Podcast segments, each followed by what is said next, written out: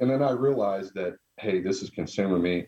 If I, if I can't give a customer 100%, I can't do it. You know, so and, and my dreams were, were to try to win a race Pro Stock. That was that was my goals. It's time for Class Racing Today, the podcast for the NHRA class racing fan.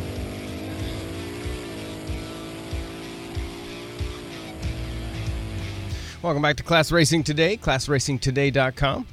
Email classracingtoday at gmail.com. This is episode 45 of the Class Racing Today podcast. And don't forget, um, you can help support the show. If you go to classracingtoday.com, you can click the donate button and uh, join a few people who have started that process of making this show uh, better by helping to support it with their dollars. Uh, thank you to Brett Sarbaugh and Mike Cotton for their donations uh, as we've started this process. Also, we want to thank Kenwood Welding and Metallizing in Baltimore, Maryland. Uh, Kenwood Welding and Metallizing has been offering quality welding services for all processes and all materials since 1932. Brian, it's almost Christmas. It is. What's happening? Oh, just getting ready for the holidays. A little snow on the ground. I don't like it, but we live here and I don't like heat and I don't really like humidity. So hey, I like the seasons. It's all right. Bobby, you gonna you, what are you asking Santa for, Bobby? Oh, hold on. Wait, just a second. Say that again. we missed it. Say it again. Oh, I'm wishing for my guest to build me an engine and have it delivered right, you know, sneak it through the chimney, wrapped in a bow, little note card that says, "Add some weight." Well, you got it'll go it'll go 150 under. You got a horsepower reduction. You can't be complaining. That was what you got. I sure did. That's what happens when you struggle like that. So I'm enjoying all. Actually, com- I didn't get it. I didn't run that combo this year, so uh, somebody else got it for me. I'm enjoying all the uh, comments on that on the post, and thanks for everybody for being part of that. It's it's pretty entertaining on the automatic horsepower deal. I still think the best thing to do, let's get rid of the 120, 130 thing. Just get rid of the whole system. Leave Mineshaft in there. Take the top 10 fastest runs from each combo twice a year, review it. If you're over 90, it gets horsepower. If you're under 70, it gets reduced. Boom. Simple. Simple. Did you suggest that on the uh on that thread the other day? There was a thread out there. There was an argument or or people were bouncing ideas for like 12 straight hours. And then NHRA made a change last night that I don't think anybody proposed that idea, but that's the one that they went with, where the new mineshaft rule in stock is the first car in the second half of the field has to be 95 under for it to be considered a mineshaft. Super stock remains 85 under. Yeah, I think, and then you just qualify an extra 10 cars more than they're going to let in. Get rid of, I don't know, who cares how fast you go. Let's go wide open all the time. Let's have fun. Well, that was also, remember, I presented that to Lonnie the other day. However, um, there is a caveat to that also. Cars that are slower, like, I mean, I qualified dead last at the at the Nationals at Maple Grove in stock, uh, going about four under or whatever it was. I they say that the slower cars won't even enter, and then the car counts. You know, if you take 80 and qualify 64, say you won't have the car count anyway. But I don't know. I probably would still enter and just and just try to get lucky or or just see what what happens ice it oil it and see if i can get in well the difference too is the horsepower is actually going to be effective the cars that are way underrated are going to get more horsepower the cars that are overrated are going to get reduced and it's going to average itself out too yeah well the main idea was to entice people to go fast there is no incentive to go fast right now there's no money for setting records there's really not much money for winning class there's no points, which I think there should be points for winning class, points for top qualifiers, incentivize going fast, and try to I don't know get more heads ups. I guess that would require more more running of class at certain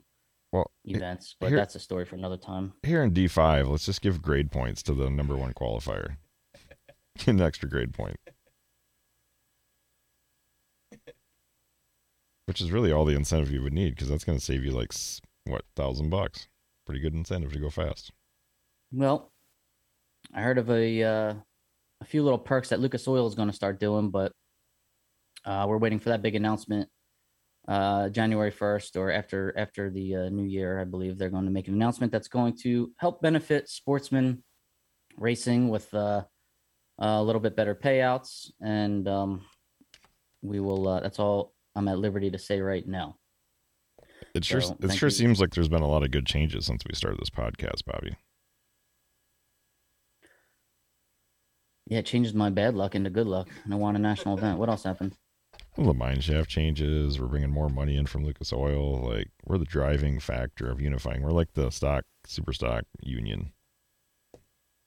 Yeah, you're right. I'll take that. File like your that. Complaints with the the the team leaders, and we'll put it in front of people that know. And look, changes are happening. I guess I guess we can take credit for that. You're right. You're right. We can also uh credit the podcast for helping us meet famous people like our guest today. You know, I've heard a lot of good things about this guy, but never actually met him. But when I was at Brainerd, he was all the talk. So I'm excited. Was it good talk or bad talk? Well, you never know when you're in the Holtz pit, but I thought it was all pretty good. then it had to be good. The Holtz, they uh, are quite a family, and I do believe that this gentleman provides them with some power. So let's uh, introduce him and waste no time. We are uh, talking about our now five-time NHRA world champion. Uh, he just decided to race this year and and and win.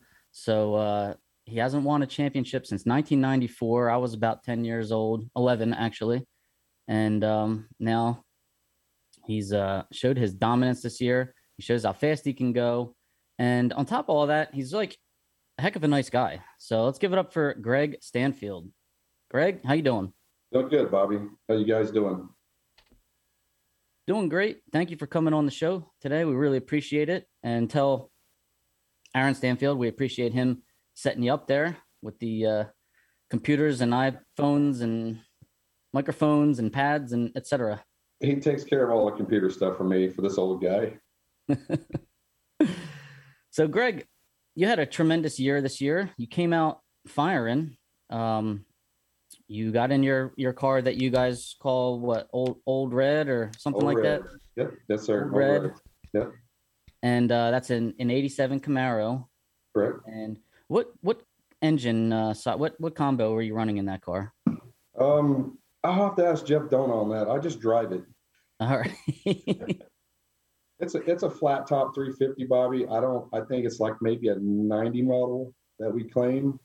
Uh, Jeff Dona is really involved in, in in our super stock racing. Once I got out of super stock and, and went pro stock truck and pro stock, I kind of got away from you know what was going on. And, and when I came back, I was like overwhelmed with you know like you're you're saying the the horsepower and the indexing and all the different classes. So you know back when I run, everybody had a carburetor on and you know, there's about four or five combinations, and, and that was it. And when I come back, it was like, holy cow, look at this, you know, just a lot of different combinations. So, um, Jeff, I, I, I built Jeff's engines, you know, from back in the '90s. So, I continue my relationship with him, and and when I uh, bought bought my car back, um, I wanted to restore it for Aaron, and uh, I just give it to Jeff and said, hey Jeff, I said help me out here because it's way past me on what's you know today's standards on on everybody's combinations. So Jeff's been a big support on that.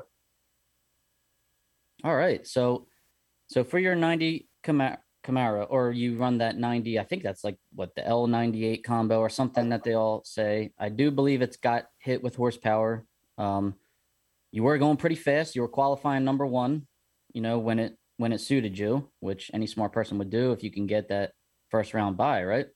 Absolutely, I'm a firm believer in that. If you can, you know, if you're if you're trying to chase the win, you know, at the at the time, and everybody today, Bobby, as you know, they're they're extremely well. I mean, everybody has great equipment, and and any run, you know, you can lose. So your window of opportunity is is small in today's time. So I've always, you know, if there's a chance where I can get myself on a ladder on the side where there's a possible buy run to get, you know, a, a round under my belt, you know, because you know sometimes you don't run the whole race in one day. So there is a lot of first rounds um, that you have to race, whether it's Friday, Saturday, or Sunday, whatever the days are. So I, I think that's a big help, you know, being able to run fast and, and have the opportunity for that.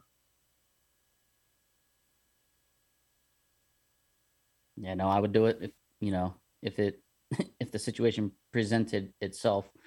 Um, let's talk a little bit more about the car. So I'm sure you're building.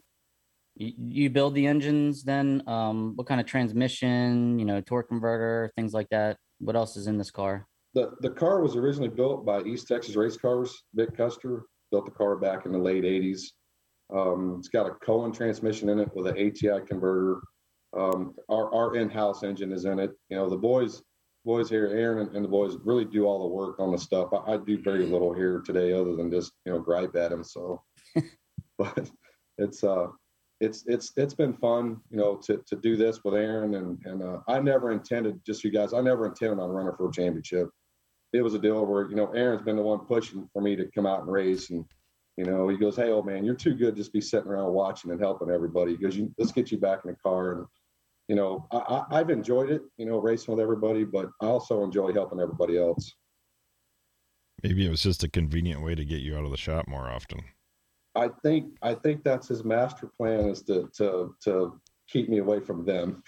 hey, this would be a really great idea. You know, just leave a week early. You know, you want to rest up and get a feel for the place. And yeah, that's that's definitely his. uh You know, he he he when Aaron started racing, you know, I was like, okay, I'm, I think I'm gonna hang my helmet up and just help him and and help. You know, we got a pretty pretty close knit team here with with Craig and uh, Tim Snively, Arthur Cohn, Stephen Bell, everybody everybody that's you know we got our little little guys we hang out with, and um, it's been cool to see each one of them be able to hold a Wally. So that's been big. You know, we have a good story about you and Craig uh, Craig Galtieri, who had a, a really nice what blue uh, Cavalier, I think it was, and he crashed at Dallas, and you two would have met in the final, and you know, you ended up winning that race. You split the Wally in half, right? You got a you got a marker, and you and you wrote a line down the center, and uh, and you wrote what I guess your name on one side and Craig's name on the other. That was really cool Craig even mentioned that you you asked uh, uh, Trey Caps about potentially maybe you guys could run that final at a later time. So um, that was really cool too. Can you can you speak to that at all that that day? Um, I did ask Trey for us to you know run it at the next Lucas Oil race in our division if we could find him another car. You know when, when that whole deal went down, that we were actually you know contemplating on like you know me not racing the you know rest of the year and just since Craig's car since he wrecked so. Um, luckily, uh, Jeff found him a car and we got him a car put together, but um, and got him back running quick quicker than we thought we could. And uh, Trey would not adhere me, you know, racing, you know, Trey at, uh, or Craig at another race, you know, for the win. So I guess once once the date is done on that race, they like to close the books on it if they can. So that's that's what happened there. That was a great gesture, though. So. Craig's a great guy, and he, he, he really a new racer to the sport, and I, and I enjoy helping him grow and get better. Um, so that's that's been a blast helping him, and along with other racers. You know, if anybody ever never needs advice, my pits are if I'm there, and and if I can, you know, help anybody, I'm there to help. Yeah, that's what we've been told. Uh, Craig has obviously told us that you your knowledge is, I mean, I know you have tons of it. They always speak highly of you and your willingness to help other racers. So now, I mean, with with your son running factory stock and pro stock and top dragster too, right? Mm-hmm. Do you, I mean, are these all engines that you are building and have to crank out for him for all three of these cars? And, and I guess you're helping crew on all these cars and then you were driving at the same time. So you really, you, you did a lot this year. Not to say I'm a little tired after the year though, but we don't we don't do the pro stock deal. That's pretty much just Aaron goes over there and, and, hops in the car and drives. There's you know as much as Aaron has going on here with the factory showdown class and, and all the sportsman guys, he helps. Um, with the amount of people we have, it just it would be impossible for us to try to you know do the pro stock as well. Uh, the the elite group's done a great job on on giving him a, a fast hot rod and you know, keeping him competitive. So that, that's been that's been a good experience for him. It's something he's always wanted to do. Um, and that that class is brutally hard, you know, and it takes a lot of effort, a lot of money, a lot of man time. So um, he is he is the lucky one that gets to sit in the seat and enjoy it over there. What are your, what are your thoughts on the factory stock? Like, are you guys looking at building the experimental, or gonna stay out of that one?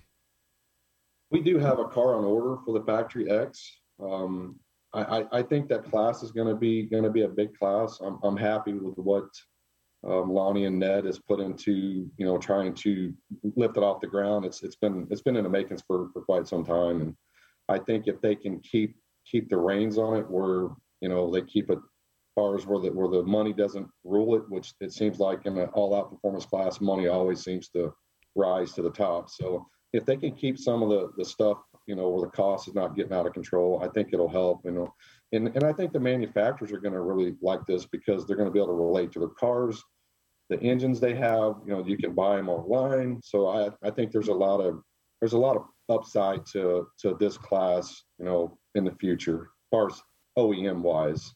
Um, the pro stock deal has been great. It's sustained all these years. Um, I'm still a pro stock guy by heart.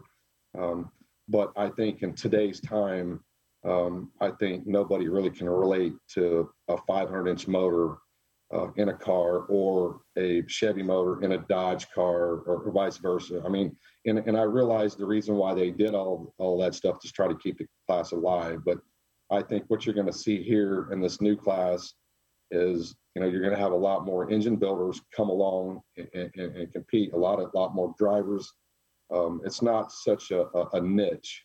Um, i mean you can call ford you can get the engine you can call gm you can get the engine you can call chrysler and get that so there's a lot of different avenues that opens doors up for you know other people to be able to come in and compete. I think that's the the biggest thing for this thing to to prosper and get bigger and and uh, be better for everybody. Can you elaborate some on how they're how it'll keep the price down? I guess I find that just kind of curious what your thoughts are well, there. Just, what are they just, doing? Just to... for me to give you me to me to help you guys and help the public. Um, I I I raised pro stock and, and and I'm helping Aaron with his factory showdown. The cost of the engines are half the cost, literally half the cost. And with the rules that we have, um, are going to keep us in a box. So, you know, the mandate they have on the cylinder heads, the mandate they have on the blowers, the mandate they have on the products you can put inside that engine, eliminate the people with, with you know, the money. In other words, the, the, the biggest banking accounts to, to, to hire the people to, to take it to the to, to get creative, you know, and which I love creativity when it comes to, to building engines. But if you if you keep things in a box to where we don't have big dollars tied up in cylinder heads and big dollars tied up in shocks, and um, you, are going to see other people want to race it. Where you know, just say it, it, say if you guys want to come race the class, um, you don't have to buy twenty thousand dollar pair of shocks, or you don't have to buy you know these elaborate cylinder heads, or you know all these elaborate parts. So I think that part of it is going to help this class survive. Well, Greg, can you speak on all right in, in pro stock? There's no Fords. Okay, they they kind of left. Now I don't think Ford really backs it much, but they weren't competitive when they were there. In factory stock, Ford's you know the Cobra Jet was very prevalent, and now they are going away. Uh, so in this FX class, what is it that NHRA is has to do or has to not do to keep that from happening? Like you just said, they're letting they're putting band-aids on things. They're letting you run a Chevy and a Dodge and they're they're doing things to sustain the class. But what was the root of the of the problem that needed to be addressed? Well, in, in, in pro stock, it's it's hard to you know the, everybody that pretty much ran the GM engines was you know such great talent you know that excelled over you know the other manufacturers. Um, the, the Chrysler engine, the Hemi engine, which was what the Ford had, that particular platform was a extremely high high RPM engine, you know, being a hemi, hemispherical head, nor was a hemi head. So that engine inherently wanted to run extremely high. So when they mandated an, an RPM limit, that pretty much excluded those those engine platforms. Um, and and and I think those rules, you know, today if they could be reversed, I think they would be looked at, you know. But those guys are gone. I, I think the trick, Bobby, is is is, is you got to keep these guys around before they leave you know, and, and, and, and it's all about, you know, I understand when you when you have different engine platforms like the Ford Coyote, which is an overhead cam, which is a superior engine, you know, compared to the to the wedge style GM head, um, which the you know, in my opinion, is probably the weakest platform of the three manufacturers. But that being said, if we have parity and we use our head right, and we and we talk to the engine builders, um, and, and and they have a pretty decent um, what I would call equation, mathematical equation on how fast these cars. But at the end of the day, I still think they need to talk to key engine builders that build these engines to know that hey, this is this is all the horsepower we have. In other words, so you need to you know try to keep the parity amongst us. But the the Ford Coyote engine, um, I think, is a great platform, and I and I think this new class you're going to see more people race it.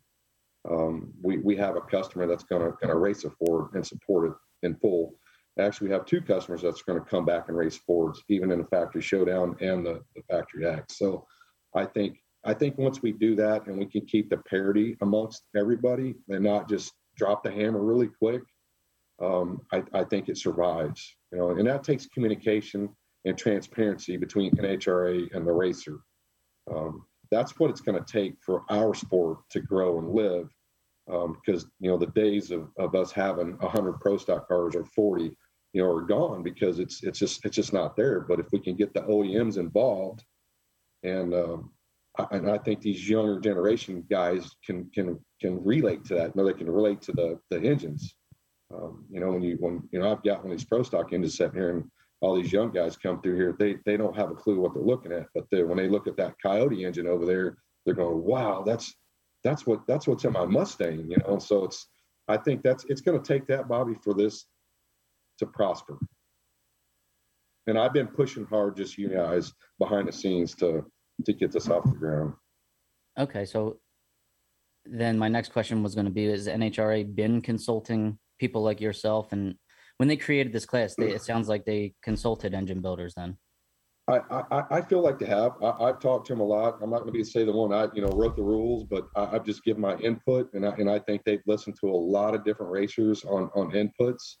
Um, on on how they want to try to construct this class and, and get the manufacturers involved and I mean, I, I think that the, the, the great theory behind this, you know, and, a lot of people don't want to see the electric cars coming, but they can take the same chassis and put the, you know, the electric motors in these chassis because they'll be light enough, you know, and they have to be safe enough. Um, that's going to come at some point. I don't know when because they're going to have to do a lot of work, in my opinion, to get the batteries to discharge the energy, so they don't have to have 400 batteries in these cars. That's just that's my opinion on the studying I've done. So um, I think you know at, at, the end of the day, if if we can bring new racers to our sport, if I can help do that, you know, then it works.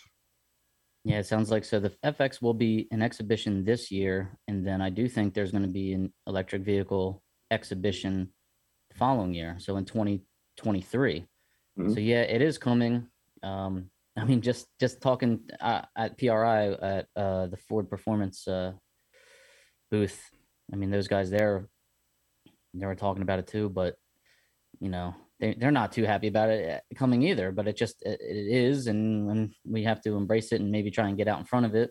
Um, and uh, you know, if it grows NHRA, then then so be it. I mean, that's the whole point. That was the whole point of us creating this podcast was to grow NHRA, specifically stock and super stock, but to use stock and super stock as an avenue to grow NHRA. Come and see this car show of cars doing wheelies. Everybody's heard me talk about that a hundred times, and um, that's that's all why we're here. So I'm glad you that guys, you're an you guys are doing a great. Also. You guys are doing a great job, Bobby. I enjoy watching you guys' podcast. It's it's pretty cool to see you guys try to help. You know the movement of, of getting more people involved and, and educating them on, on what you guys do. I mean, it's uh, I think if if more people can see what you you know what you're trying to do, it's going to help the sport get bigger.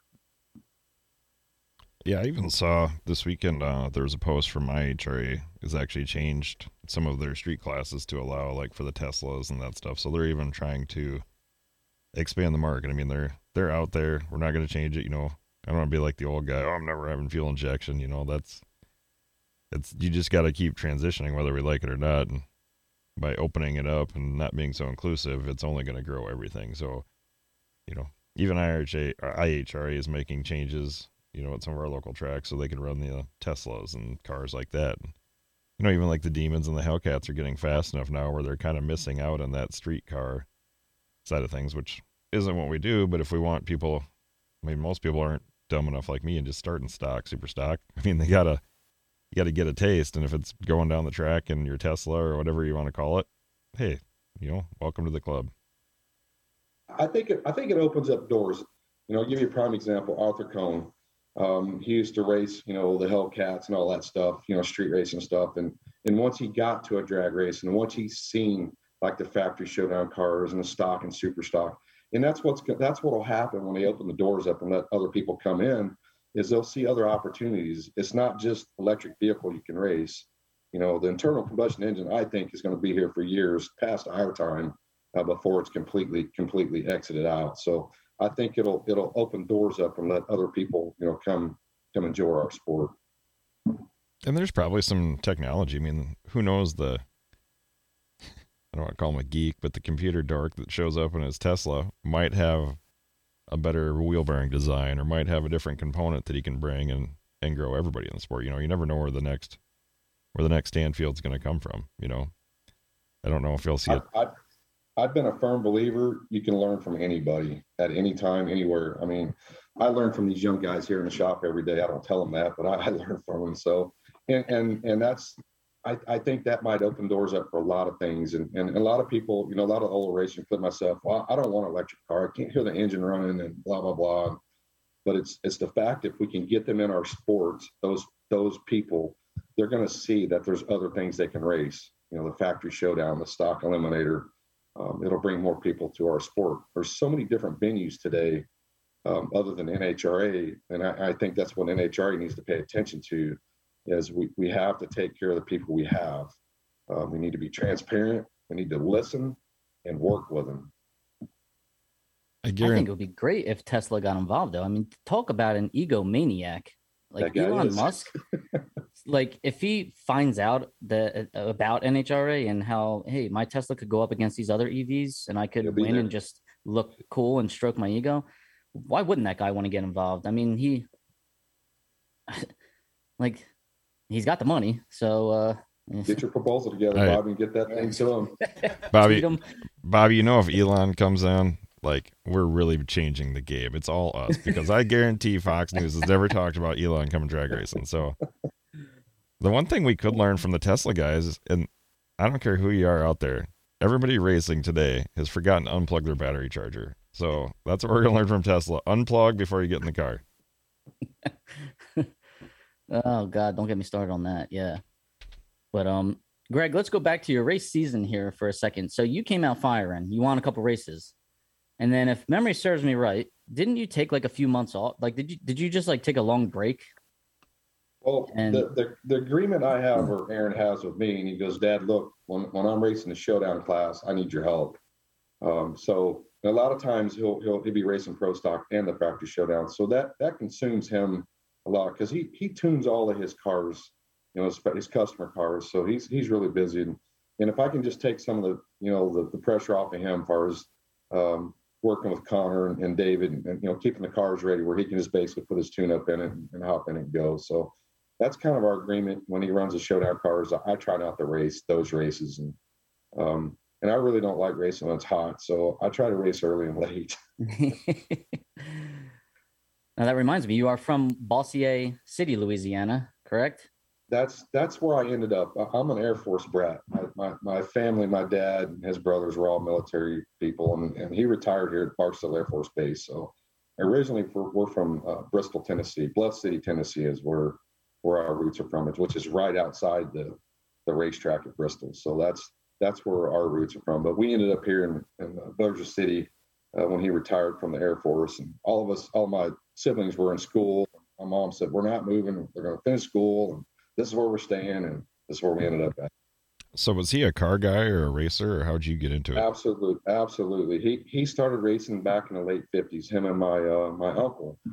So they were they were my heroes back in the day when, when I was when I was growing up and watching them race. So they they're the ones that got it started. They they uh, fought through a lot of wars and uh, they they enjoyed working on cars when they got got out of the military. So that's that's how it all got started. When did you start? Like, do you remember? My first time down the racetrack was 1979 when I was 14.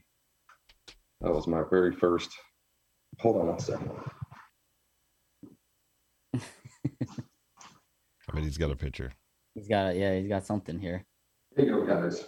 We we got a You're- grand tour You're gonna get, you're gonna get a kick out of this. Wait, Look at that. You and There Jody- you go. Jody Lang's That's got Prescott.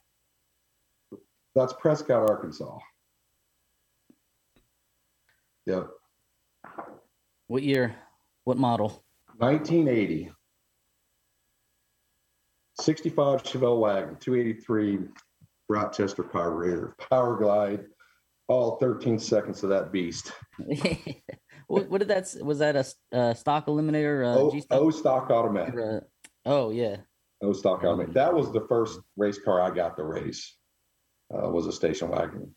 Um, and I think you know back then everybody you know wanted those style of cars because of suspension. You know they hooked up better, so they didn't have ladder bars or slapper bars and all that stuff, you know, the leaf spring cars. So that's that's what everybody tried to race with Chevelles and stuff like that back then. just a lot of steel over the rear wheel. A lot of steel. I was a little dude in that big old car. Did you guys go like Now- every weekend, or was it? How would you? I, let me tell you guys, if I didn't get the race every weekend, I was pouting.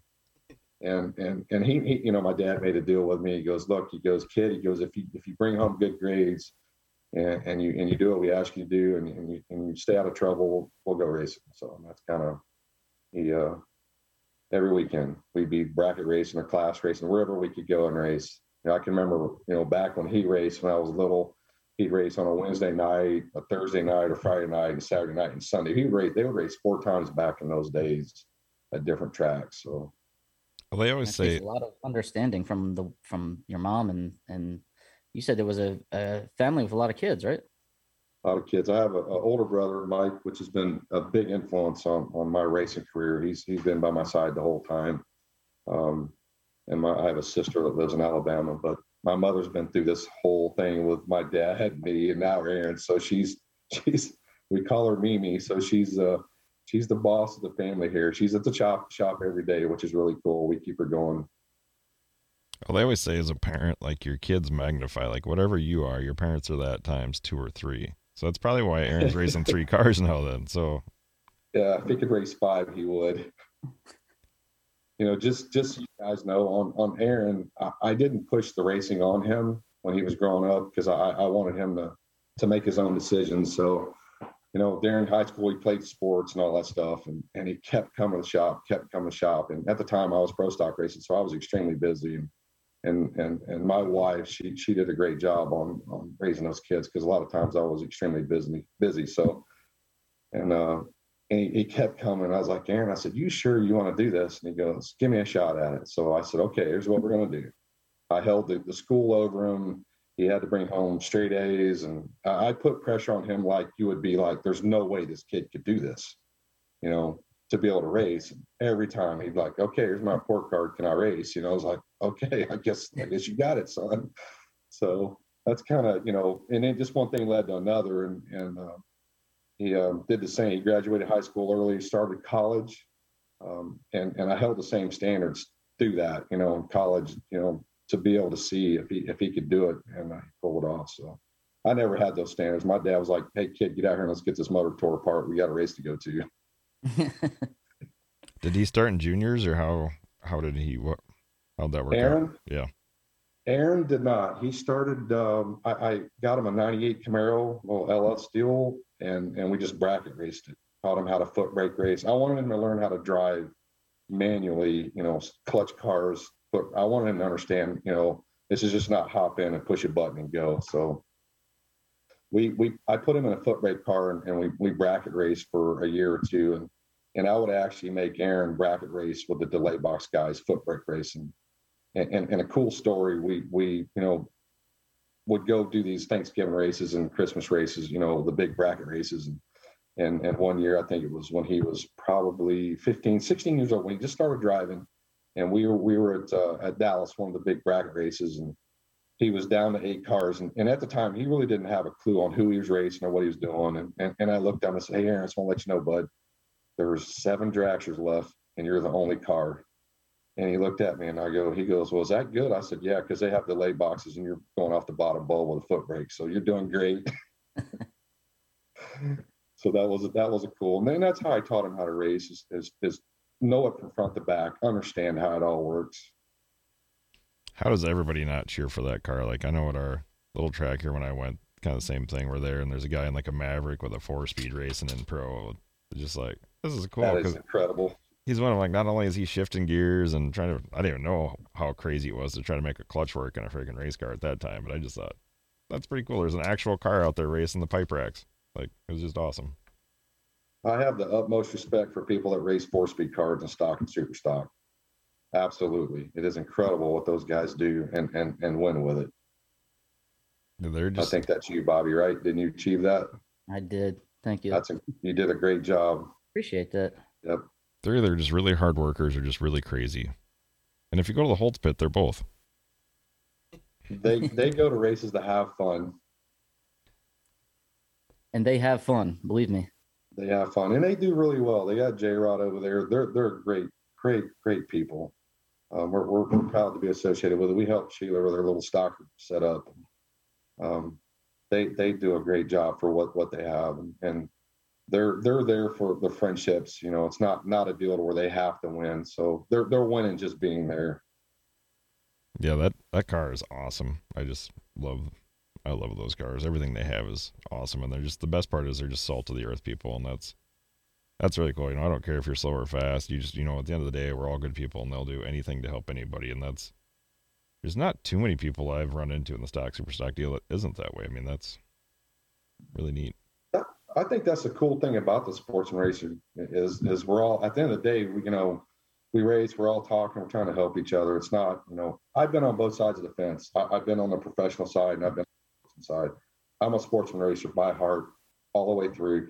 Um, when I got on the other side of the fence, as I call it, where you're a professional racer, um, that that that's that's a whole nother world, guys. It, it's it's you know it's a dog eat dog deal, and you know you I have very little friends that I raced against. You know, Jason being one, Mike Everett. So there's a few of them. You know, Greg Anderson, probably one of my biggest rivals over there. Um, and and you just, you know, you you just don't have that bond you do when you have, you know, with the with the stock and super stock guys. That's that's that's the part at the end of the day you'll remember. Absolutely. Like I'm I'm half tempted just to take a trip down to actually go eat at Lupe Tortillas. Like when I was in Fort Worth, I'll bet I stopped at that place five times and there's always a line and you from Podunk, South Dakota. You don't have to wait in line. Like thirty minutes, I'm not waiting that long to eat. You should be able to just roll in. That place was packed. I'm like, all right. Everybody talks about it. That's like on my family destination vacation list. Let's go take a trip to Lupe's, you know. And then you can swing on over here and we'll get you some Cajun food. Heck yeah. I'm trying to get I'm trying to get J Rod to come up here pheasant hunting, but he's too busy fixing all their stuff and having fun, relaxing. I think. I think Lupe Tortilla would sound great right at the beginning of a podcast episode, don't you, Brian? I think it would be amazing. Boom. Sheila Holt's out there. She's saying hello. Maybe Oh, uh, and she said, Y'all are so sweet. We loved y'all. She threw two y'alls in one, Oh. one comment right double there. y'all's make it right. I'll tell you what, they cheered like I, I was having uh you know a down day at the US Nationals and their pit just totally brings you back to life. Like it, it totally revives your bad mood turns into a good mood and I'm thankful for that. So That- thank you, Stan and Sheila Holt. That's the margarita cheering, machines. cheering me up. It's the margaritas. It's the margaritas. And they had pizza that day too. It was wonderful. I, Aaron claims he has to have one of the margaritas to win a race. ooh, we could bottle Could that. be- That's maybe the class racing today margarita mix by Lupe. You want to win a race like Aaron? Drink one of these. And then after you win the race, what do you have to drink, Greg? Oh. one of these. Oh, you should show us that. Now we were getting a tour earlier, and I don't think we can hold it back from the many, many listeners we have. Just pan over there and show us the uh, the Busch Latte Hall of Fame. Gotta have- you got to stay hydrated, guys. Hydration is everything when it comes to racing. That's kind of a wall my, some of my dad's cars. Um, that's a rendering of the uh, 69 Camaro he used to race that uh, Aaron found a few years ago, and Scott Wagner is restoring it uh, right now for us. So kind of pan around, it's kind of our break room here. So this wall here is something my brother created. I don't know if you can see it. So each race you win, you have to drink a victory Busch. Look at all those victory Busches. A couple of them. So, so this was me in 1986 at Indy Stock Eliminator. I don't know if you can see it. Yep, class win. Yep. Event win. Yep. And I actually drove for Alan Patterson one year in 1995, which was quite the experience. Glad to give me that opportunity. Thank you, Alan. Um, 1987, I raced for the Nationwide Rod Shop team out of Columbus, Ohio. That was a great experience. Um, Doc Dixon, Butch Leal, Dave Boertman. Dave Boertman taught me so much back then uh, about super stock racing. He is a multi-time champion. Um, so this is a, it's kind of our place where we hang out and yell at each other. Yeah, we have to get down there, Brian. I want to see that in person. So, Greg, I have a question for you about uh, all the cans of beer, the empty cans. Um, how how many years was it, or how many wins was it, where that can just got crushed in celebration until someone said, "No, stop it! We got to keep those pristine." That was Aaron. Aaron's like, save him. We gotta, we gotta Right. mark him. That's crazy. There's probably when you win a race and you crush the first one, I'm guessing there's another one or two around there that you could just pick up and call the victory can. Yeah. Cheating. And, and we actually, our customers, we we make them drink a beer too. So So you're saying you have a ready supply? yes, Ready supply of Busch and tons of water over there too. I see. Yeah. So fitting for every need. So, Greg, what what would you say was like after you took that long hiatus? Then you came back. Did you have a key round or a key, you know, key win? What what Um, what told you, hey, I, I could I could win this thing? I think I don't know. It's hard to say. You know, when when Craig had that wreck there um, in Dallas, it, it wasn't even a concern. It wasn't even on my radar. My radar, and, and and and the boys around here pushed me to race. I mean, they're the ones pushing me to race. So I said, look, guys, I said, here's what I can tell you. I said, when I won championships in the past, it seems like you have to have at least four wins and do really well. You know, the rest of the count. So I said, if I get three wins, okay, I'll agree to it. In which I didn't think I would ever do it. Of course, it happened. So um, that's when it all got started. And then we're like in a panic mode. Okay, where are we going to go race? Because we never had it, you know, mapped out. We, we need this many races to to finish it. So um, I would think I, I really I really had fun racing uh, with the Emmons boys at Noble and Dallas. You know, there was three races right there, and tho- those those boys are, are incredible people, um, great people, great family, um, and and they they seem to elevate your game as good as they are. So. Um, I, I think after those three races there between Noble, Dallas, and Eastern Race, I, I thought maybe there was a chance, which I, I knew. I don't know, didn't know Joe at the same time, but I knew he was really good.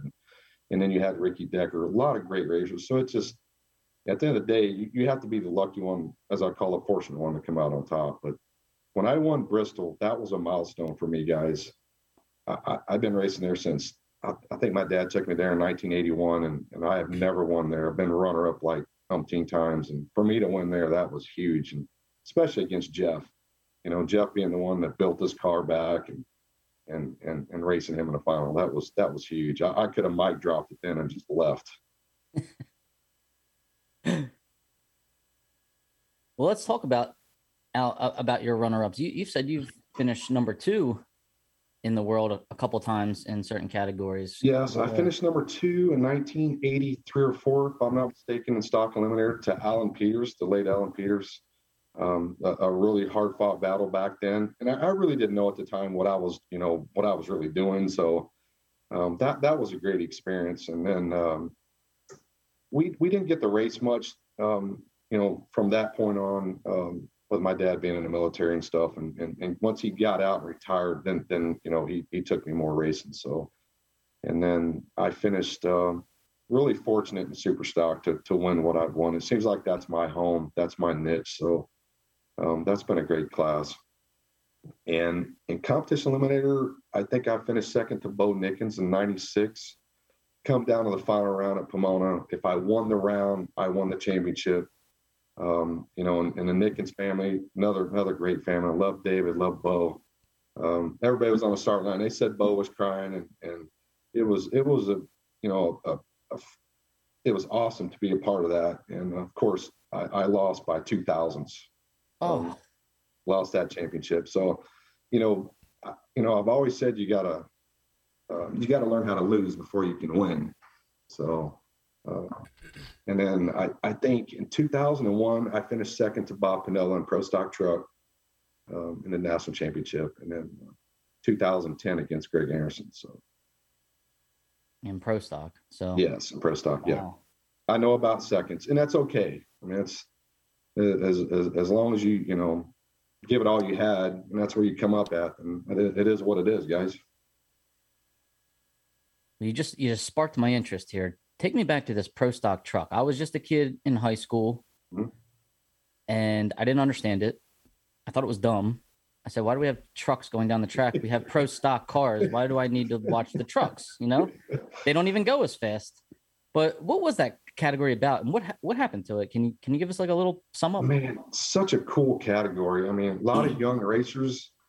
Um, you know, I, I look back and you know, uh, Randy Daniels, Bob Panella, Brad Jeter, me, uh, Jerry Haas, all these, you know, John Lingenfelter, um, such great racers, and and and and and it, and it was a fit because it wasn't you know a full on out 24 race season. So you know, a lot of business people were involved, you know, in in, in that class. And so we you know we didn't have to run 24 races. So it really you could have a job and, and still go race it. So um i thought it was a stepping stone to pro stock you know kind of you know, stepping back and looking at it um taught me a lot you know educate you know i, I never raced a five speed um, before i hopped in that deal and just blindfold just jumped in and says we're going in head first and we're going to figure this out you know and um I, I think that class you know ashamed it didn't last. I don't know why it didn't last, um, but I, I think it, I think it was definitely in today's time. I think if they had to re redo that again, they would have rethought what they did because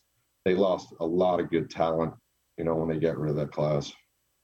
What was the the so you had to have a five speed manual and the engine size? It was small blocks, wasn't it? Yes, it was a 358 inch small block. Um, and, and and at the time, Bobby, it had it had Ford involved. You know, Ford was involved. Yeah. Chrysler was involved. Um, GM was involved. We had, you know, I, I know Jerry Haas worked hard on on on lifting that that deal off the ground. Um, and I just I was it was a magnet to me because it was a performance category. You know, and at, at the time, you know, I, I was about challenging myself. You know, I, I said, man, I've, I've won, I've won four championships. You know, let me let me let me challenge myself. Let me get let me let me go where where where I'm scared to go. Um, so that's you know when that class came out i was like this is me you know this is this is where this is where i want to be No, it sounds cool now. I mean, with those kind of rules, like older me is is very, you know, intrigued by that. 358 Yeah. oh, screamers going down the track. Yeah, I just yes I was We- too, I was like, I, these cars don't go fast. Like they're trucks. I don't, I Yeah. don't get it. I, I i felt like back in the day you know how fast we were running compared to the pro stock cars i was like you know i looked at the pro stock guys oh these old guys they don't get it you know we're over here turning these things 10 5 10 6 and you know back then you know nobody had spintrons or knew anything about you know valve train we were slinging it off the head and you know patching up trying to figure out how to keep this thing alive and you know i kept looking at the pro stock guys going man these guys are only turning like 8000 rpm or 9000 rpm we need to get over there and try that so we can you know because you know my dad always preached to me he says kid goes the one that can turn the most rpm is going to be the one that wins you know so i was just on a mission he just planted that seed in this young guy so i'm just wide open trying to figure out how to get this thing to turn to the moon What did you learn? What can you share with us?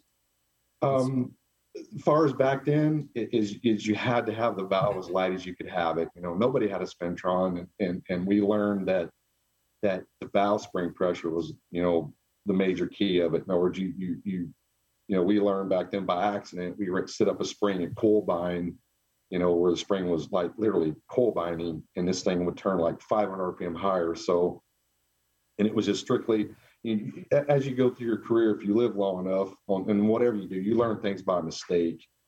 Um, and that was a mistake we had made. And we were like, holy cow, we just picked up three miles an hour. And it was just keeping the valve train under control at those engine speeds.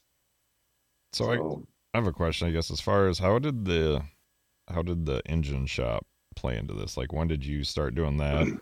And then um, I started, you know, my my my dad was, you know, 100% military, and then um, he was an instructor, uh, military police instructor. So he was basically a teacher. When he got out, he started teaching auto mechanics. So growing up, you know, my family, my dad never believed in, in, you know, stepping out on your own and having a business, or he felt like you needed to, you know, you know, be a good citizen and, and either teach or go in the military. And I was like, Dad, he goes, I, I, want to do my own deal, you know, which he thought I was absolutely nuts, you know, when I started this. And so I actually started out just doing cylinder heads um, in my dad's carport in the 80s literally have pictures of that, grinding on cylinder heads and bought one of the first little SuperFlow head flow benches uh, back in the early 80s. So that's where I started with cylinder heads. And just one thing led other. You know, I wanted to understand how this, you know, how this engine worked. And, um, that's how it all got started.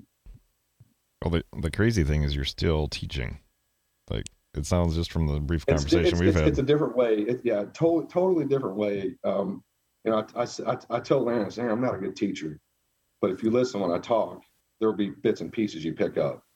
You know, um, my my dad was an excellent teacher, but I'm I'm horrible. You know, I'll just I'll just sit here and ramble along, and he'll be like, "Why'd you say that?" That's watch just how you got to do it. so. It's like the shop now. How many employees? Like, how was that? When did there's, it really? There's there's there's five guys here. When did yeah, that really go guys. full scale? Like, do you feel like it you got carried away at some um, point, or? I got to tell you guys, it, it, it's it's it's a full circle for me. So I started this out real small, and then started building engines for customers, and then got bigger, and then and then I fell in love with Pro Stock. So and then and then I realized that hey, this is consuming me. If I if I can't give a customer 100 percent, I can't do it. You know. So and and my dreams were were to try to win a race a Pro Stock. That was that was my goal. So I was like, I told all of my customers, said, look, you, you, you gotta gotta give me some time. Let let me let me live out what I want to live out. So we uh we kind of pulled back on the customers and we went full steam forward on pro stock. You know, and, and back then, you know, I, I, I raced with with Jenkins and I raced with Glidden. Um, great fan, great friends with Bob. Love Bob. I love Bob to death. I, I I seen how he worked, and I said, that's what I got to do. I've got to outwork everybody. So that's kind of you know that consumed me. So the engine side of us doing customer work stopped, and uh, you know Aaron the whole time was like, "Dad, why aren't you helping everybody?"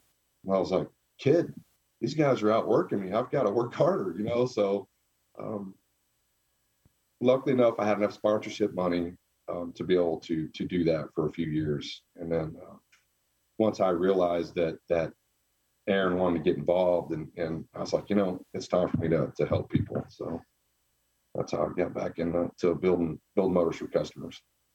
How many do you build a year? I mean, is that a do you have a number? do you still want more? Or are you pretty much tapped right out? now? Right now, I think he's got thirty or forty on the board. That's crazy.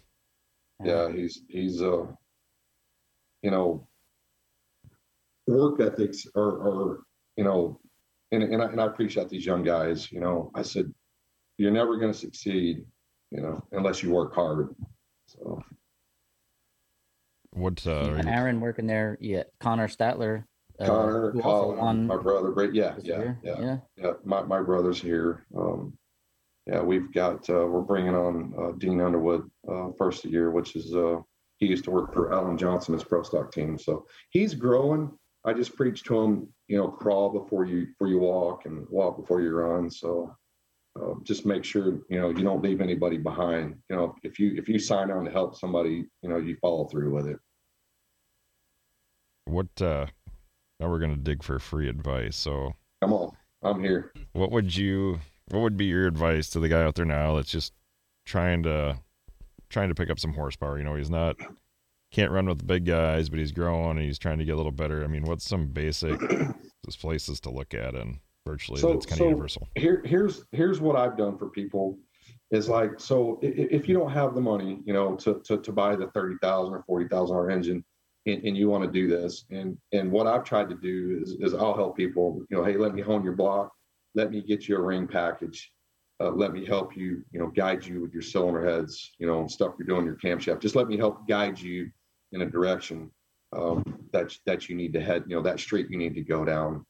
Um, that's that's that's what I've tried to do. Some of the guys that, that you know don't have the funding but want to run better. So don't be afraid to pick up the phone and call. If you need to call me, call me. My phone rings all day long. they, they, they, you know, and, and I enjoy it, guys. When, when I'm at the races, you know, um, you know, everybody's like, man, how do you do it? And I was like, I'm here. I'm here to give back, you know? Is it true that you fixed your customers' cars for them in the pits if there's a problem? If we have to, absolutely. We will do it. Absolutely. Yeah, yeah, yeah. I heard about that and they're like, yeah, we had a problem and they went and got it and like not come fix it or show us how to fix it. Literally the car was gone. We fixed it, got it put back together. And I'm like, Yeah, what whatever we're if if if there if it's in our power and we can help you, we're gonna help you. roadside service with a smile. How can you go wrong? If it's in our power, we're gonna do it. Yep. May not the outcome may not be perfect for everything, but we're gonna we're gonna try as hard as we can to to you know make things where where it goes down the racetrack. You know. Yeah, that's all you can ask. Yeah, I, I, and, and there's been multiple situations where you know where we've done that. You know, um, I, I, I, you know, it's the never quit attitude. You, you can't quit. We're not, we're not giving up. You know. No, I, I- I just I see that sometimes at the track. I see them, somebody's broken, loading their car in the trailer and leaving. I'm like, what are you doing? You won that round. Come on, Yeah, let's go. yeah. Let's figure this out as quick as we can figure it out, guys. Let's let's let's ra- you know it's all you know rally up here and, and, and, and figure this out. You know, and that's what's that's the cool part about you know sportsman racing. Everybody helps everybody. Yeah, definitely. Like you, I mean, you, you even said sportsman for sure. Yeah. Um, And and and if you ever need advice on driving, if I can help, I'm here. man, I wish you lived closer. Get out of there. Get out of there. Come up to the cold, will you? I've always said I've always said I want to do a driving school. Well, you should. Everybody's doing them Yeah. now, right? So Yeah, I've always said it. no, do an engine building school. Do a uh, what are they called? Master course or something? You can you can do that. You can do that right from that chair right there. All right, guys. He's doing a master class while drinking Busch Light. There we go. Get a sponsor. We'll bring them in to sponsor it. Guys, that's the nastiest beer ever. I just remember the commercials from the '80s. It just makes me feel like a little kid again. I wish they would My go back. brother was a my brother was a big Harvey fan, so it's you know that's where the Busch come from. So All right, so we got to lighten up, lighten up the valve train as much as possible. What else? Uh, Board run the Whatever springs spring- close, closer to coil bind. yeah, yeah, I mean, and there's a happy spot there. You know, seventy thousand coil bind sometimes is a happy number. Um, you just want to have you want to have the pressures tailored to the camshaft, right, and the engine speeds. You, you don't want to overspring it because if you overspring it, you're gonna hurt you're gonna hurt the performance. So you want just enough spring on it to do the job. You know, that's that's that's my theory on on the valve training. What Um, about what about camshafts? Like to me, who's like I understand how a camshaft works, but I do not understand the voodoo ways of picking. Like simplify So- that. Make that make it sound. Yes. so the camp the camp camshaft is going to be tailored to the engine, right? So just just say stock and eliminator. Give an example. Just say you know small block or big block. You know that's limited to 500,000 lift or 400,000 lift, whatever that number is, right? So we we know the cylinder head flows really good up until a certain point, and we're limited on lift, right? So if we're limited to 440,000 lift, the trick is is you want to get that valve to 440,000 lift as quick as you can and hold that valve open as long as you can and then slam it shut. In the whole meantime, you got to control it with the valve spring. Does that make sense? I think that's where I'm having issues right now. So So we have to speak because So- I'm I'm going through the finish line and I've overspringed it at this point, and still, you know, in my stock eliminator Mustang 5.0 444 mm-hmm. lift, Mhm. um, it's just it, it just right at the finish line you can hear it. It's like but it's like out. zzz, zzz, like Yeah, it's. You're trying to float the valves, probably. well, it's yeah. So that, that's again, the heads are off again, and trying to figure this out. So Flat tap maybe getting a set of small block Ford heads in the mail soon. Come on. we work on all types of engines here. With hydraulic uh, roller lifters. But now the, the rules have changed in stock. I think I can switch to a, uh, a solid roller, and uh, I'm kind of entertaining that idea. But then I- again, new push rod, like the whole everything changes again. So I guess it depends on how much you know All right. spend here. What about do you do you lock out your hydraulic rollers or do you sh- bottom them out or do you lock them out? Well, at, at at any time you can get away from a hydraulic standpoint, do it. Right. So if you if you don't have the money to to buy the solid, you know, lifter or whatever, you can shim that. You can take the lifter apart, you know, and shim it up to where it's solid. Does that make sense? Yep. So I, I think that will help, you know, increase the RPM. That's you know, that's what we did, you know, back in the day was try to, you know, get as much of the hydraulic part of it out of it, you know, and, and have as much solid as we could have. So you can take your existing lifter and, and build shims for it if you can't afford, you know, a new set of lifters. And and most of us, I mean, Joe Sherman, who I think was a, a down uh, down there, um, did that. Sherman worked the hydraulic lifters for a lot of guys and Mhm, mhm. them up. Yep. And um, yep, that's where I'm at. I don't want to tell. Everybody knows my combo now, but it's like- It's There's no secrets in drag racing.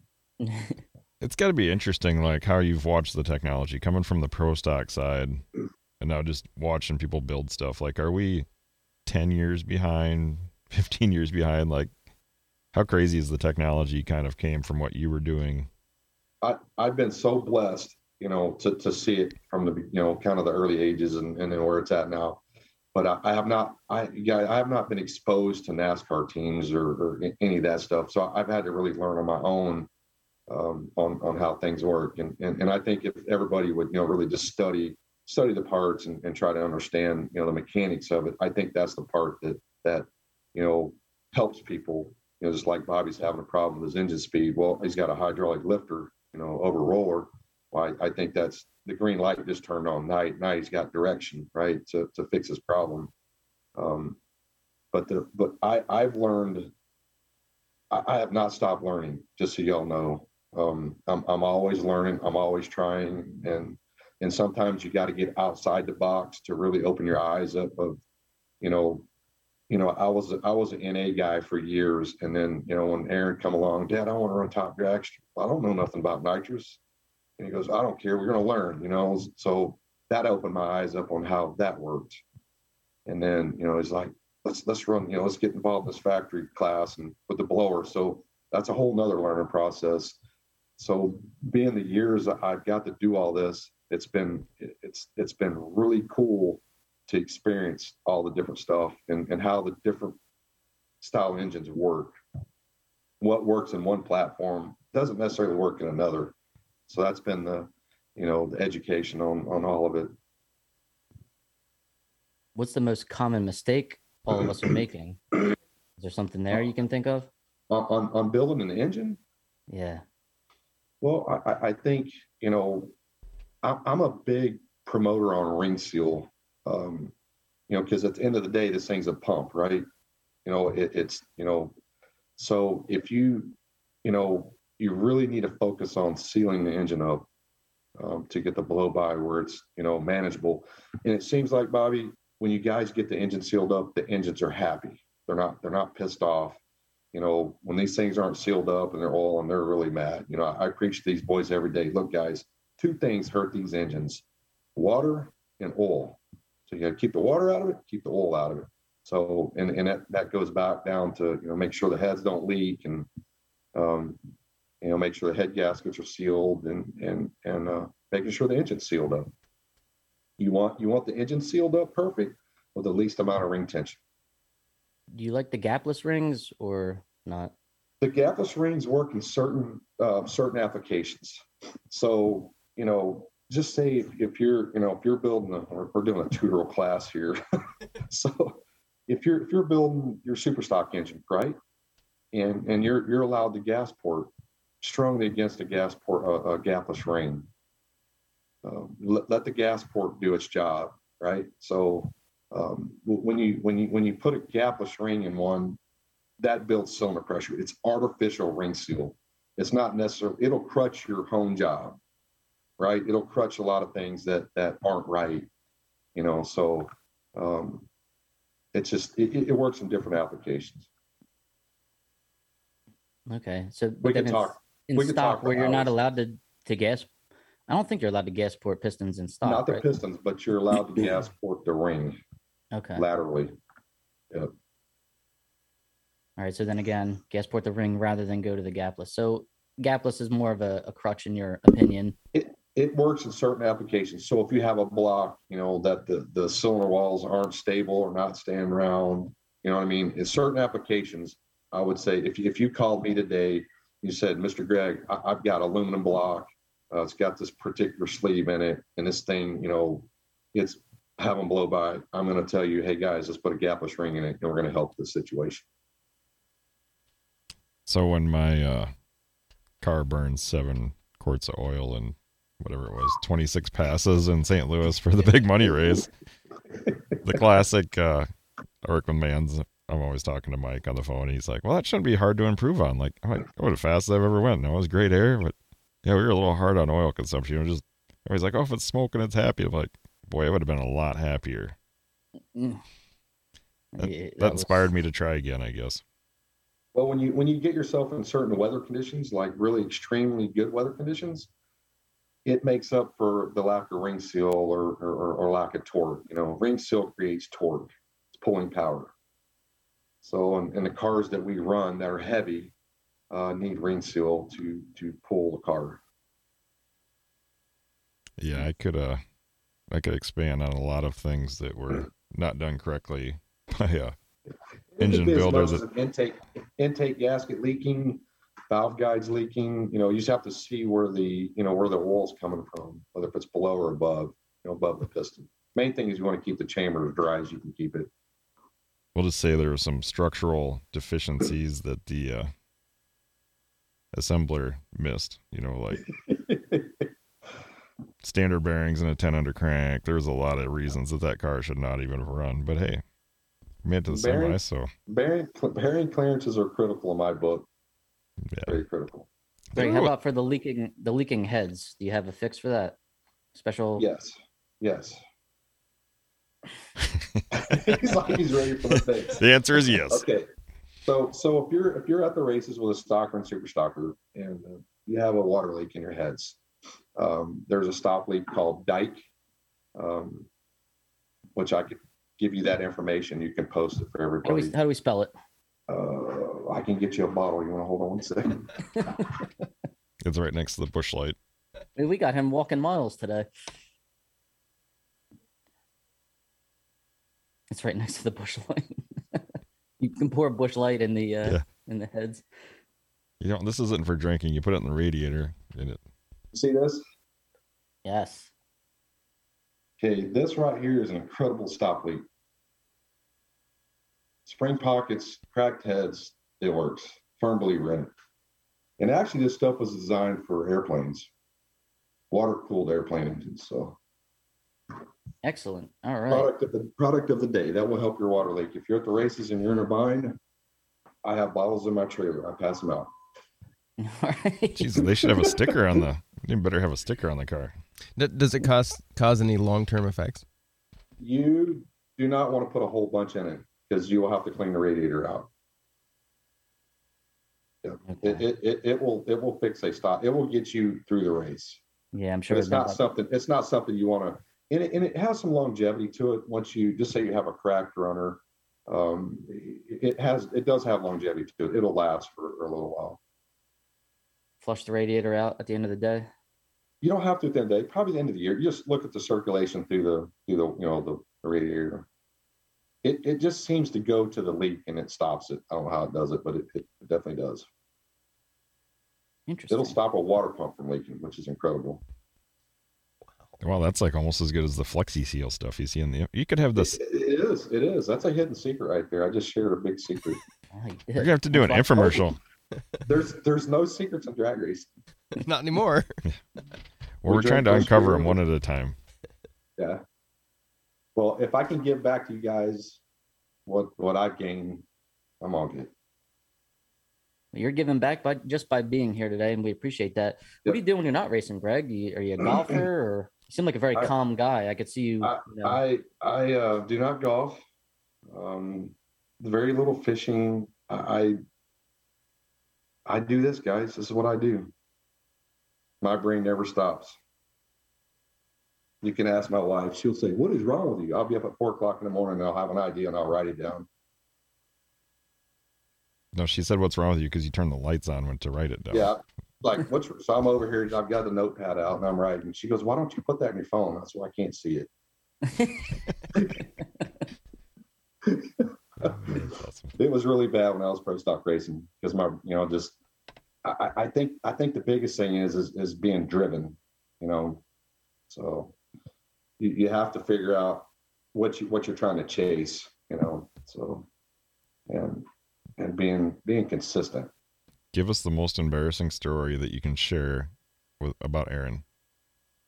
Oh God, about Aaron. Like him driving a race car? Uh, just the most embarrassing thing you can say out loud. Probably. Oh boy, there's a couple of them. I'll give you a good one. here. Just He's shoot one out. Don't think one. about it too much. He's he's gonna get mad at this one. He's really when he sees this. Okay, so I'm in Charlotte running pro stock, and and Aaron and my brother were were running top dragster, one of his first races at a Lucas Oil Racing Division Four, and uh, he's actually running the super. He's running two cars, him and my brother, which I told him they were crazy. So, I think it's first round. He's got Strickland first round. I'm thinking maybe this story, and and uh, so he backs up from his burnout. And he's pulling forward, and on the start line, he hits the parachute button. and my brother is standing behind the car, and the parachutes go around his feet. so they said my brother was doing the two step, trying to get off the chutes before the car took off. oh my God! Yeah, that was that was Aaron's highlight, you know, of his first top dragster race. Oh, that should have been on video. I know. Uh, yeah.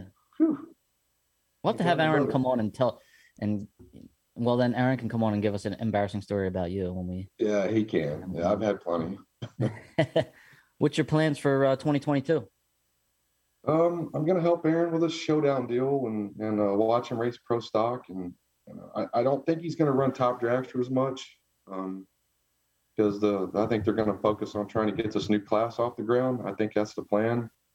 Um, man, I, I never intended on running for a championship this year. I never, you know. And, um, they're all like, "Oh, oh man, you're gonna get out here and do it again." I was like, "I don't. The tank is getting empty, guys."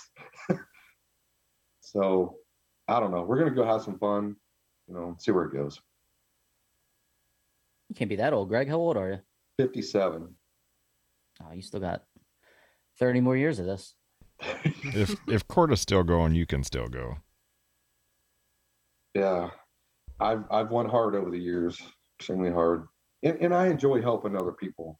You know, it's when you drive a race car for thirty or forty years, and then you stand outside and you watch. You're like, man, this is cool out here watching, getting up on the start line, and you know, or even getting at the finish line and watching the stock and super stock guys go at it. It is just, it's a different feeling outside watching than it is driving. You know, because when you're driving, you're so in, in into what you're trying to, you know, trying to do. So you're not you're not you know it's just a different different feeling outside and especially when you're watching you know your kid kid race so that's uh that's been huge All right. So, of all the customers you build motors for in stock and super stock, who does the best burnouts? Who do you hate to see them do burnouts, knowing that you're going to have to do their valve springs a little sooner?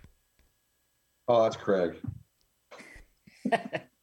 that's craig it's john force jr Oh boy, she Miss Sheila's going to be trying a lot harder this year. I can see it already. craig oh we love craig he does a great job and he's come a long ways and uh, we're proud to help him And he's another one. Roasters Coffee right at the Roast- beginning of the episode. i think i think we've got to get some Stanfield racing there too we got to help bobby get faster yes. All right. Who's going to give him the Chevy? he, we might can convert him over. I want Craig's old uh, Chevy too, but somebody else already has it. Todd I'll get him one of those. Yes, I'll get him one of those in a heartbeat. I'd, I'd let him drive my car, but he can't see over the steering wheel. Yeah, I sat in it. It was tough. He could drive Aaron's cars. Yeah, Aaron's not. He's he's not that much taller than me, right? Uh, He's he's he's he's like his, he's got his mom's side. You know, I'm kind of disappointed in Aaron because he said he actually posted we already have a schedule planned out, so he is following this, and he didn't just come like busting through the door. So we need a little bit more embarrassing of a story. like all of a sudden the I- I've internet been- shuts off, that kind of story. I've been waiting on Aaron to come through here and say you got work to do, old man. Yeah. They, Well, they probably got you we locked in there to keep you out while they're doing what they're They, doing. they do. I don't complain a whole lot. I'm just I, I'm I'm a leaning post around here. we need more of that up here in the in the East Coast Italian side. We uh we're high volume and fast paced. It seems a little more relaxed down there. I think I need to change it up a bit. Well, Well, Greg, we we appreciate you, you know, leaving all The the work to your son right now and joining us for the, for the day, for the morning, and uh, wish you luck in 2022 here with whatever you decide to do. I mean, you're probably going to sit back, really not make a plan, and then go out and I don't know, win a world championship again just because you feel like it. But uh, It's good it's luck with everything you do. Uh, good luck building, you know, the 40 engines you got. Your your your business is doing well. Your son won a world championship. You won a world championship. We've I mean, everything blessed, is guys. is going great for you. So we hope it keeps going. We have truly been blessed. That's for sure. Um, you know, not not a lot of people can enjoy doing what they're doing for a living, and uh, we surely do. and for the listeners out there listening, don't feel free or feel free to give Greg a call and see how he can help you out. And at least If I'm at the races, am I, if I'm ever at the races and anybody has a problem or has a question, if I can answer it, I'm here. All right, there you have it. Always willing to help. We won't post his phone number on online on the uh, episode right now, so don't Uh, worry. you can post errands.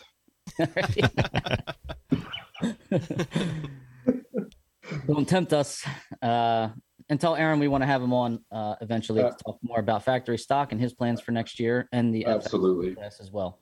Any anytime, guys. This has been fun, and uh, I've enjoyed it. All right. Well, thanks, Greg. Thanks, Brian. And Craig. Yeah, it's uh Christmas is uh between this episode and the next, so you guys uh have a Merry Christmas across the board. And thanks for hanging out with us, Greg. Have a great day. Have a happy new year Yes, and sir. Merry Christmas. And Merry uh, Christmas, guys. Thank y'all. Bobby and Brian will see the same. ClassRacingToday.com. Also, thank you uh, for those of you that sent some stars on the Facebook feed today. We appreciate that. That's another way you can throw a little value toward the show. ClassRacingToday.com. ClassRacingToday at gmail.com. Have a great day. Have a Merry Christmas and a Happy New Year. We will see you all on the next one.